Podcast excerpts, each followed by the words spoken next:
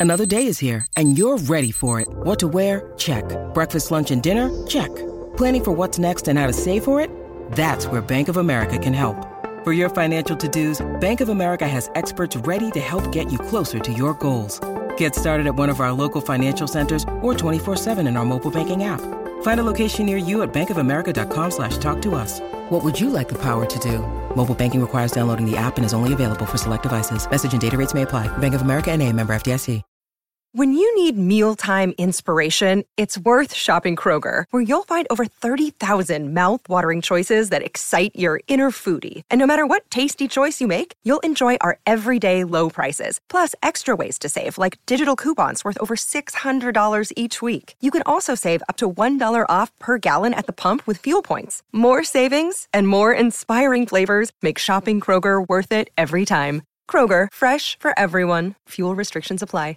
With threats to our nation waiting around every corner, adaptability is more important than ever. When conditions change without notice, quick strategic thinking is crucial. And with obstacles consistently impending, determination is essential in overcoming them. It's this willingness, decisiveness, and resilience that sets Marines apart. With our fighting spirit, we don't just fight battles, we win them. Marines are the constant our nation counts on to fight the unknown. And through adaptable problem solving, we do just that. Learn more at marines.com.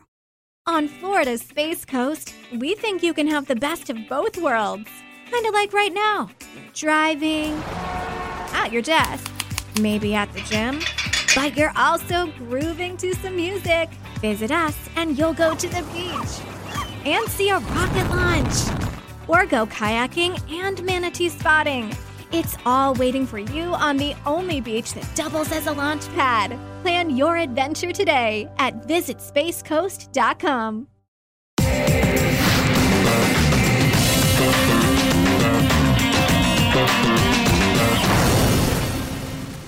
Oh, well, the first day of the Test series versus South Africa has lived up to the hype. 15 wickets fell, 297 runs scored, and the fast bowlers went head to head. Yes, welcome back to Cricket Unfiltered. I'm Menners, and I'm joined by Paul, and we'll be reviewing the first day of the Gabba Test. Paul, what a start! G'day, Menners. G'day, everyone. Yeah, really exciting and pleasing start. We've been talking about how for this summer of Test cricket to ignite, um, then, well, for this summer of international cricket to ignite, it's these tests that really have to do it. And day one, wow, as you said, couldn't get um, a much more exciting day. And pleasingly, uh, the crowd was bigger than I expected. Um, I got a bit of a, a very pleasant surprise when I tuned in and, and saw those, you know, those stupid multicolored seats at the Gabba were largely covered by people for a change. Um, ended up being 29,306, which uh, I can confirm is the largest non Ashes crowd for a test match at the Gabba ever, beating 26,353 from the first day of the day night test against Pakistan um, in 2016 17. So that is a wonderful, um, wonderful crowd, and they got a great day of cricket. Well, it's also sensible scheduling, isn't it? You've got the first day of a test on a Saturday. Uh, you know, you're more likely to get big crowds then than, you know, if you start the test on a Wednesday, like we saw in the series against the West Indies. So, uh, yeah. And look, I got to say, I was really, really excited about this the beginning of this series. You know, it always feels like a big occasion when we play South Africa. Um, you know, there's always so much on the line, and I was so excited, and you could see the crowd was there, and yeah, I, I just love it when we play South Africa. Yeah, me too. And um, it's um, a rivalry that I, I think we we kind of cherish the rivalry against England and now against India and I've been saying we need to put more effort into our rivalry against Pakistan and New Zealand. I'd put South Africa in that same category that we, we need to have more of this intelligent scheduling, um, getting them into the big grounds and doing our best to promote these test series because there's not that, that many of them that are um, as high profile as this, and we need to look after them. And as I said, I'm so delighted that day one lived up to the building.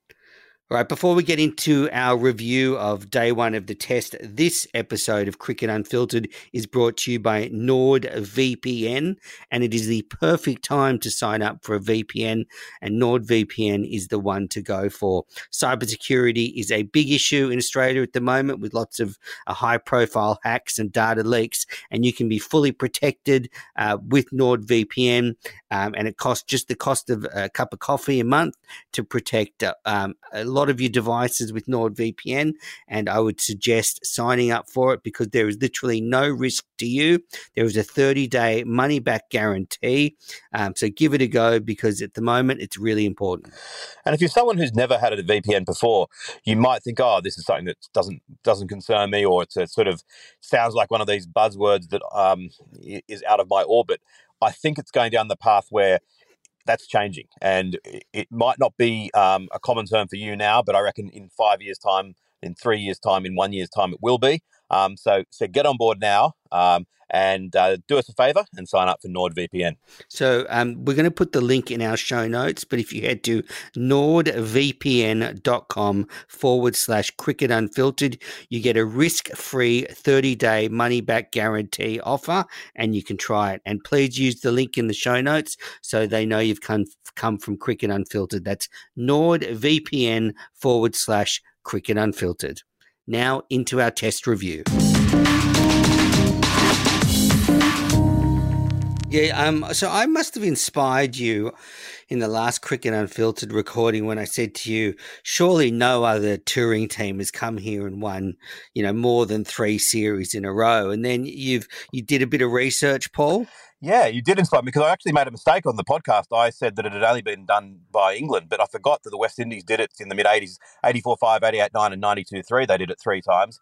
England did it three times in the 1880s, which I correctly said. And um, South Africa are currently on three, but obviously they are the only ones out of those that have the chance to extend it to four. So if they win this series, they will be the first and only team in 145 years of Test cricket to win four consecutive series in Australia. Well, that's quite phenomenal. That you know they've won their last three series here, and that, that's only the third time that's happened. Is that right? That's exactly right. India are on two at the moment, so when they come down next time, there'll be a, a chance of going three. But as things stand, it's just the three times in in all that time. And people who have heard some of my predictions on this show over the last couple of years will know, you know, I'm not always a cheer squad for the Australians, but boy, do I want to bloody win this series. I mean, I've got to say, I, I am pulsating green and gold at the moment. Uh, you know, I'm going to try and stay, you know, neutral and um, but boy, do I want Australia to, to not cough up this series and give them that um, record of four in a row. Oh, look, you know, I, I completely agree with you, but I, you know, I have ruined things for myself as always. Um, I've had a bit of money on South Africa at good odds to win the series, and not not talking about large amounts of money, but my my loyalty can be bought so easily that I am. I still want Australia to win, but it's sometimes a bit of an effort. But yeah, it'd be awful if they win four series in a row against us here. I, I don't want anyone to have ever done that. So um, yeah, the, the message, message is don't gamble when you when you're the team that you support is playing. But uh, I've done it again.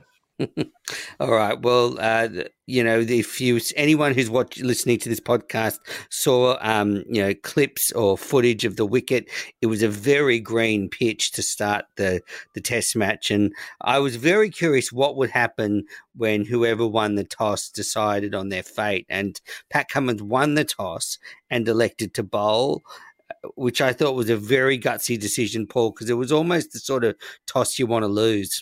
Yeah, I think it was, but uh, and I think that they probably would still have batted, but it was just so green. It was almost uh, like I saw it the day before and thought, geez, that's green. But usually the next, you know, they they mow it a bit more, bit more sun beating down on it. It never looks quite as green. But today it looked almost the same as it had done the day before. I, I can't think of a greener pitch that I've ever seen um, in Australia. I don't think it really did look not that easily distinguishable from the from the outfield. So I think the, you, when you looked at it like that, you had to bowl first. And uh, as I've said, I think in the pod that in recent years, often batting fourth at the Gabba has been when uh, batting has got to, to be its easiest. So uh, I think it was a, a, a correct decision.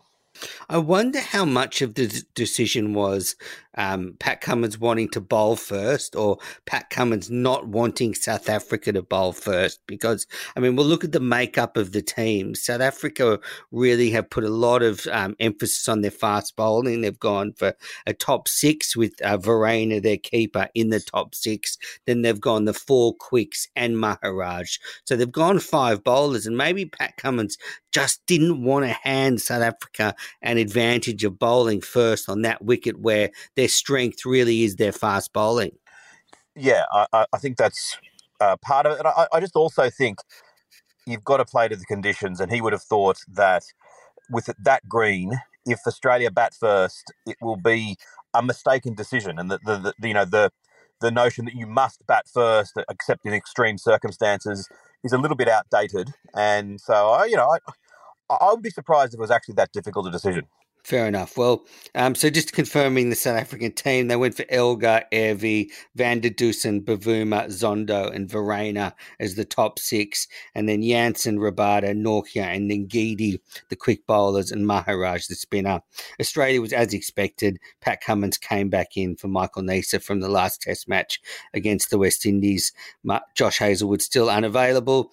And then I thought the first couple of overs, Australia were, I wouldn't say nervous, but they just didn't quite hit their lines. But then uh, Mitchell Starc got the wicket of Dean Elgar, uh, and then you know the, Australia knocked the top of South Africa off pretty quickly with um, Cummins getting one wicket and Boland getting two wickets in the over. And, you know, at, at this point with uh, South Africa four for 27, it was pretty much going, I think, as a lot of people feared with South Africa's batting lineup. Yeah, it was. Um, it was funny. One for 27, it was looking like, oh, okay, they're not going too badly here. And then bang, four for 27 um, looked very, very different. It was uh, a really good partnership then between uh, Bavuma and Verreynne.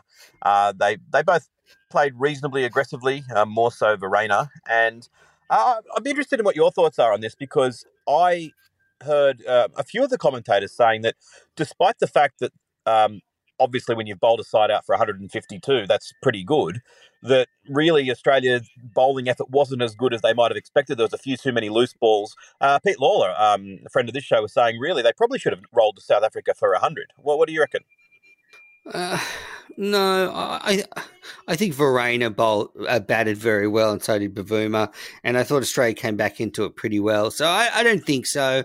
Um, I, I, thought if you look at the way Australia batted later on, uh, it was actually you know, it's, it's, the conditions. The ball was coming onto the bat, so I, I, don't think they leaked too many runs. I thought Verreynne and Bavuna, Bavuma you know, they put on 98 runs and they were looking really good. And then Starc, I thought, uh, a terrific ball to get rid of Bavuma. And then that opened the floodgates. And uh, from there, they were all out for 152, so losing their last six wickets for 27 runs. It was a it was a big collapse after the, that breakthrough. Yeah, turning point in the game when he went straight through the, the gate and knocked Bavuma over. And uh, pretty disappointing end. I suppose South Africa do have quite a long tail with Jansen batting at number seven.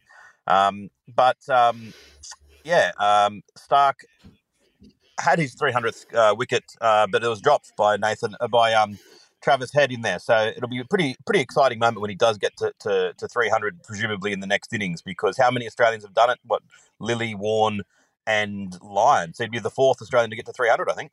Uh, did Mitch Johnson get there? I think he did. did. He? Oh, well. I think he must. Um, and Brett Lee, no, Brett Lee, did Brett Lee get there? Anyway, we'll we'll check the record books. Um, this might inspire you to do another TikTok. uh, so yeah, um, Mitchell Starc, uh, 14 overs, 3 for 41. Pat Cummins, 12 overs, 12.2 overs, 2 for 35. Scott Boland, 11 overs, 2 for 28. Um, go, going above his average there, two wickets at, at, at 14 apiece. Um, so that'll be disappointing for him. Uh, he did take two wickets in the over, so he does always like to sort of put on a little show. Um, Nathan Lyon, eight overs, three for 14. And yeah, so um, South Africa were bowled out pretty much at tea. And um, at, they came, Australia came out after tea in reply. Hold on a second. And got off. Because tea. it's a. Um, it's a dramatic moment coming up. I just want to, yeah, you're right. Um, thanks for being my fact checker. Mitchell Johnson, 313, and Brett Lee, 310. So, yeah, I had a shocker. Continue.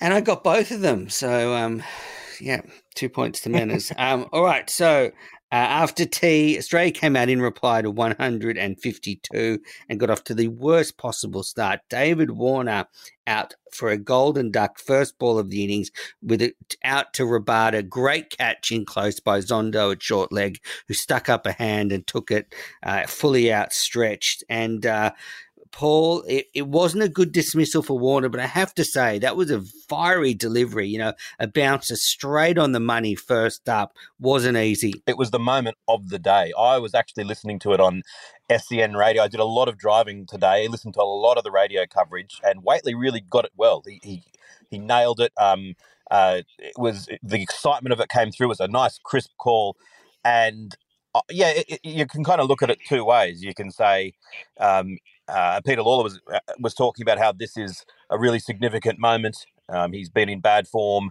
didn't look good, eyes off the ball, one hand off the bat, um, uh, etc. But as you said, uh, it's a very good ball. It got it would have got a lot of batters out that ball first up. Uh, they were making the point as well that the pitch had been so so sort of soft in the the early part of the day that the ball was actually making divots in the pitch, and so that then as the pitch then hardened up, if the ball hits one of those divots, it can uh, either bounce a bit more or bounce a little bit less. Um, and you know, Rabada's a great bowler and first ball of the inning, so I, I think the, the notion that Warner is past it, I don't agree with, but his production in recent times in Test cricket has certainly dropped. If Australia, let's say, had a um, a more an easier run ahead, then I think there's no reason that he that he couldn't continue. But geez, it's a tough run. That two more tests against this fiery South African lineup, then the Test series in India, and then the Test series in England. I think it's those two series that, as much and potentially the World Test Championship and final in England as well, he might look and think, I really want to keep on playing, but that might be what causes him to pull the pin um, after the Sydney Test potentially. Yeah, I'm starting to think that's a real possibility. And this second innings is just going to be so crucial. He'll really need to score some runs. And uh, I'd love to see him um, go to England next year and finish on a high with Australia lifting the urn and him scoring a truckload of runs. But it's it's looking less and less likely. And I, am a big Matthew Renshaw fan, so I think he's ready for a return to Test cricket. But so sticking here, so Warner goes early, first ball of the innings. Then I actually thought Marnus and Usman Khawaja actually batted pretty well. They weathered eight overs of really hostile fast bowling. And I actually thought in those eight overs, you know, maybe in the past Australia would have lost a truckload of wickets. But uh, so Marnus and Khawaja weathered that storm. But then Jansen comes on and first ball gets Labuschagne caught in slips by Elgar. And then not long after that, Khawaja is out caught in slips off Nortje, absolute brute of a delivery to get Khawaja. And Australia are three for 27 with Warner, Khawaja, and Labuschagne all in the sheds. Yeah, and South Africa were, if not on top, getting very close to being on top. And I, I actually sent a text to our friend um, Fatima, the popping crease, who we had on the show last time, saying South Africa really should be able to roll Australia from here. But my concern is that uh, they'll bowl a couple of inaccurate balls. Uh, the runs will start coming. They'll get a bit defensive and, um, you know, kind of let Australia off the hook. And it didn't exactly pan out that way. Got to give credit to Travis Head for the way that he played. And once again, it underlines that you play aggressively nine times out of 10. That's the, the right way to play. But he really seized the initiative and they went along at such a decent clip that very quickly um, Australia looked like they were really back in back in the driving seat. And I just think I don't think South Africa bowled especially well. They, they were a bit inaccurate. And I think that that was the time they needed to say, this is where we've got to double down on top of off stump, nothing funky, keep the field up and just make them earn every run, uh, Glenn McGrath like. And I think they really didn't do that. And it could be what costs them the, the test match, quite frankly. Yeah, I thought they gave Travis Head a little bit too much width, and he profited on it. Um, also, they they threw in quite a few half volleys, trying to look for some swing and movement, but Head was pouncing on anything over pitch. But I have to say, that was one of the most thrilling counter-attacking partnerships because the, their fast bowling was all over us. They're a very good attack. There's no weak spots, and um, Smith and Head put on 117 in just over 20 overs. So you're going at basically a runner ball. Uh, Smith looked good. He finished with 36 off 68. We'll talk about his dismissal, but Travis Head 78 not out of 77, 13 fours, 1 6. That was just one of the most thrilling, dynamic knocks I've seen Head play. And this is no slight on the English attack or or who um, or the West Indies attack, but you know I, I wasn't sure Head could play that way against this caliber of attack, and boy did he prove me wrong with that innings. It's a fantastic innings, seventy eight not out off seventy seven balls going at better than a runner ball. It was a Gilchrist like innings. It was the sort of innings that Gilchrist used to play. Australia could be in trouble, and in a twinkling of an eye, the game had been changed dramatically. So, oh yeah, um, for yeah for all the good innings he's played in, in the last year or so, this is um, may well be the best of them. So coming up to stumps on the first day, Australia was actually uh, looking in a really good position, three for one forty four. Uh, looking like they would go in just behind South Africa with seven wickets in hand and Smith and Head. But then Nortje comes into the attack and gets one through the defence of Steve Smith, which you don't see very often, kind of cut back between bat and pad. And it made me think, you know, he because he's more side on, he's kind of opened that dismissal up a bit more. And it was almost, I don't know about you, but it looked a slightly casual defence from Smith, but a big wicket for South Africa fantastic ball. A bit like the um, a bit of a potential turning point, a bit like the Starc dismissal of Bavuma, both uh, clean bowling the batter. Um, yeah, uh, I, I, can't really comment on the technique of it, but I just think it was a, a fabulous ball and um, potentially a game changing ball because then Boland came in as night watchman, uh, got out off what then proved to be the last ball of the day. And so Australia obviously on top, but five for 145, trailing by seven. South Africa will feel that they're very much still in the game in a way that maybe they didn't when their first innings ended. A, uh, what's your thoughts on the night watchman? Were you in favour of Boland coming out, or do you think Green should have come out? I, I tend to think that it, it, it's better for the batter to come out. Um, I, I just that's that's how I feel. I think if I'm a bowling side, I get excited when the night watchman comes out.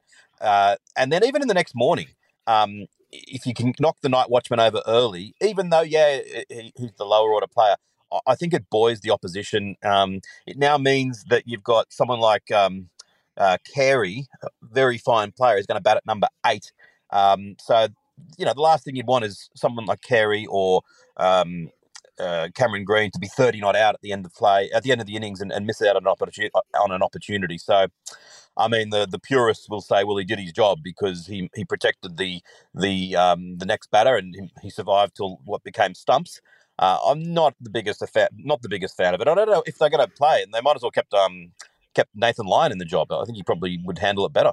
Yeah, maybe. Um, Paul Boland uh, sent out there. Anyway, I, I, I, sort of tend to agree with you. I do think that in this situation, you've got a young player like Cameron Green. Um, maybe it, it, was the conservative um, option from Cummins, but I, I, don't mind it. But I certainly leaning towards you. So, so Australia finishes the day five wickets in hand, seven behind, but Travis Head is seventy-eight not out. Cameron Green will start the day with him. So, I, I think that Australia won the day, but ever so slightly. And I hate to be cliche, Paul, but I really think tomorrow morning, in that first hour, uh, will will really determine I wouldn't say the outcome of this test match, but certainly uh, if it's going to be a close match or not. Because if Australia gets away and puts on a lead of 100 plus, it's going to be tough for South Africa. But if they get head in that first half an hour tomorrow morning, then Australia could struggle to get a significant lead, and then it will be a close match. Yeah, I think that Australia did more than just win the day. I think that it's a, um, you know, not a massive win, but they're in a, uh, clearly stronger position than South Africa. Uh, um, it's funny because I had to pick up my daughter, and in the in the period where I walked in, got her, and walked back to the car, that's where the um, the wicket of Smith fell. And so I heard that Boland was out there, and I didn't know who had got out. And I was thinking to myself, who, as an Australian fan, do I want out less? And I, I normally you'd say, oh, I want Smith to be the not out. You know, he's the best that we've got. But I actually came to the conclusion that as an Australian fan, I was hoping it was Smith out rather than Head. I think that reflects just how well Head has been playing. Oh, I mean, that last session, the, the, fact that he got to his 50 off just 48 balls, uh, Travis said, just sensational. And it, it really put South Africa on the back foot. And because they were scoring so quickly. Um, you know, the, the, match was just slipping away from South Africa. There was no poking and prodding or or anything like that. Um, it was a, just a careering onslaught by Head, and um, just cannot. I, I, you know, I, am just going to be locked in tomorrow morning for the first ball of the second day. And as I said, just was just so glad that to have this Test series to watch because you know you can already see um, these two teams match up pretty well. Yeah, I, am really looking forward to as well. I just think as well, funny that, that, that there was what those two balls that were nicked by the Aussies and fell short. One that went to the um, the third umpire and it just just bounced in front of um, Elgar's hands, and the commentators are all saying uh, that South Africa was standing too far back it's a, it's a common theme of all touring sides to Australia that they err on the side of being conservative in every way. That that you you, you would surely have said to them, um, "Listen, it's not carrying through as much as you might think. Stand forward a meter, and if you drop one, then then so be it." I I, I really think that touring sides here need to um, they should be very, very reluctant to ever go into their shells in batting, to ever put out a deep fielder. Uh, you know, go on the aggressive on the aggressive side. Head has shown um, again today that more often than not, that's the right way to play, especially on a pitch like this. Uh, all right, so can't wait for tomorrow. Australia with the ascendancy, and, and actually, I think this match could be over pretty quickly if Australia can get a good lead of you know 100, 150, and then knock a few early wickets over for South Africa.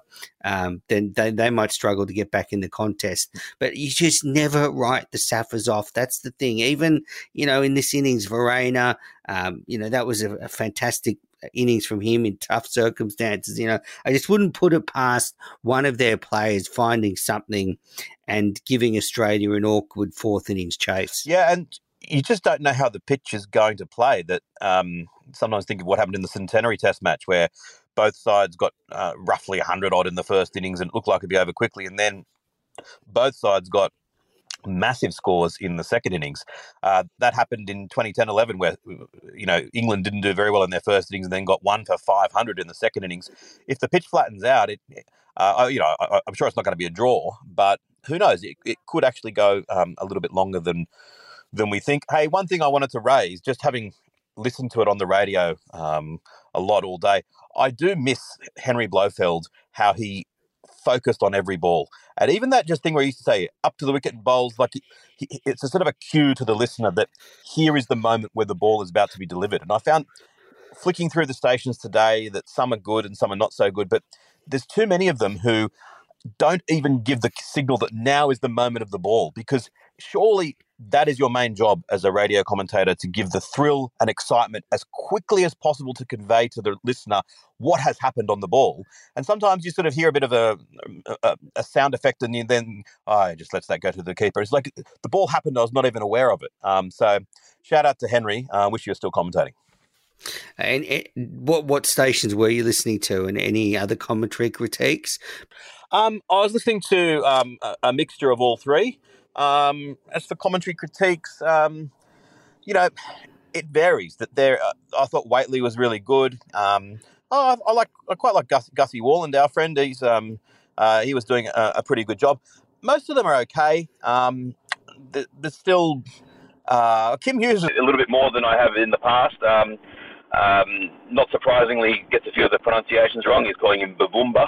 Um, and um, yeah, that like there was that one where Rabada was given out LBW on the field, and it went up to the third umpire, and Hughes is moaning about the fact that he shouldn't have played a reverse sweep, and he's talking over the third umpire. It's like, mate, now's not the time to whinge about the fact that he's playing this modern shot. Now's the time to actually let's listen and find out whether or not he's actually out or not. Um, so I think they sometimes go away a little bit from the, the core job um, of, of, the commentators. Uh, one other thing, and I'm sad to say this because Tim Lane is my favourite, but I've criticised others for getting the pronunciation wrong. Um, he was calling Nortje uh, um, today. It's like, how could you not know um, that the T is pronounced as a K? Uh, I, I, find that baffling. Um, and yeah, that's my favourite commentator. I have to give him a, a slight clip there.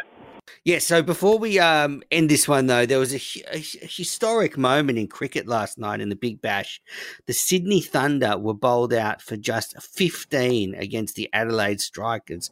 That's right, they were dismissed for just 15, the lowest ever score in men's T20 cricket. I think they got the record off Turkey. And uh, I guess um, Paul, I actually think it's it's actually pretty bad that you know it's a pretty bad look for the Big Bash to have a team rolled like that. It's embarrassing, and uh, I know these players are trying, and I'm, I'm not criticizing their effort, but you know that was pathetic, and what a terrible look for the league. I I agree with you, although I will say that it's certainly got people talking about the Big Bash. It was certainly highly, highly watchable. Um, let's let's see how the Thunder go for the rest of the season, and uh, I, am willing to to mark it down as an aberration. And if it's just if it's the only time it happens, then I'll say I'm not bothered by it because it was it's got us talking about it. Um, but it's a concern. Yeah, you'd hate to see that if the Thunder continue to put in you know substandard performances like that and become the easy beats. That would be poor. But I I see where you're coming from, but I'm not. I don't think it's there yet. I just think again, as well that you know we're talking about the league now as having this record where for record for being terrible, and you know there's so many discussions around the standard of the league and the the standard of the cricket slipping. I mean, this will just give more ammunition to the doubters, and you know people are talking about it, thinking, well, teams are getting bowled out for 15. Like what a joke! Like uh, they should like they, they should give their money back to the people that went last night. Like if you're a Sydney Thunder supporter, you should have your money refunded.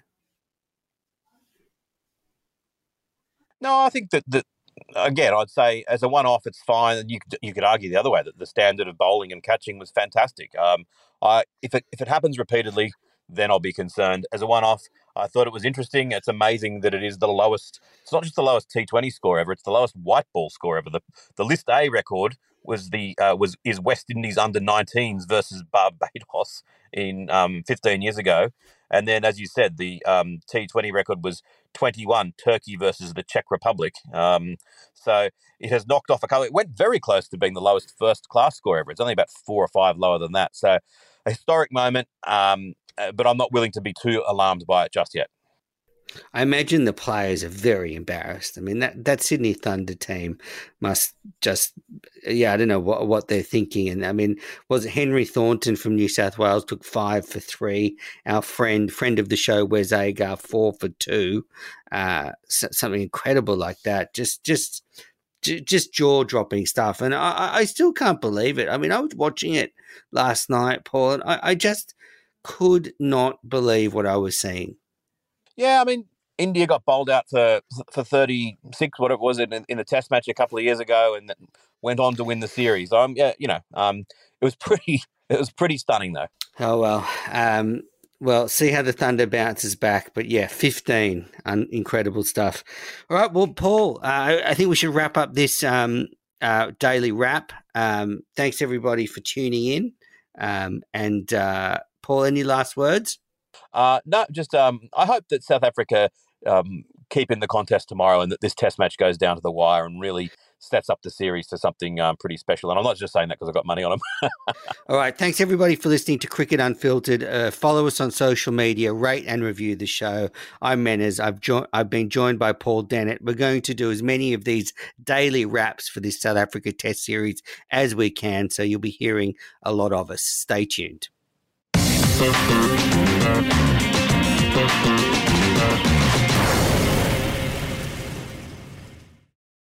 On Florida's Space Coast, we think you can have the best of both worlds.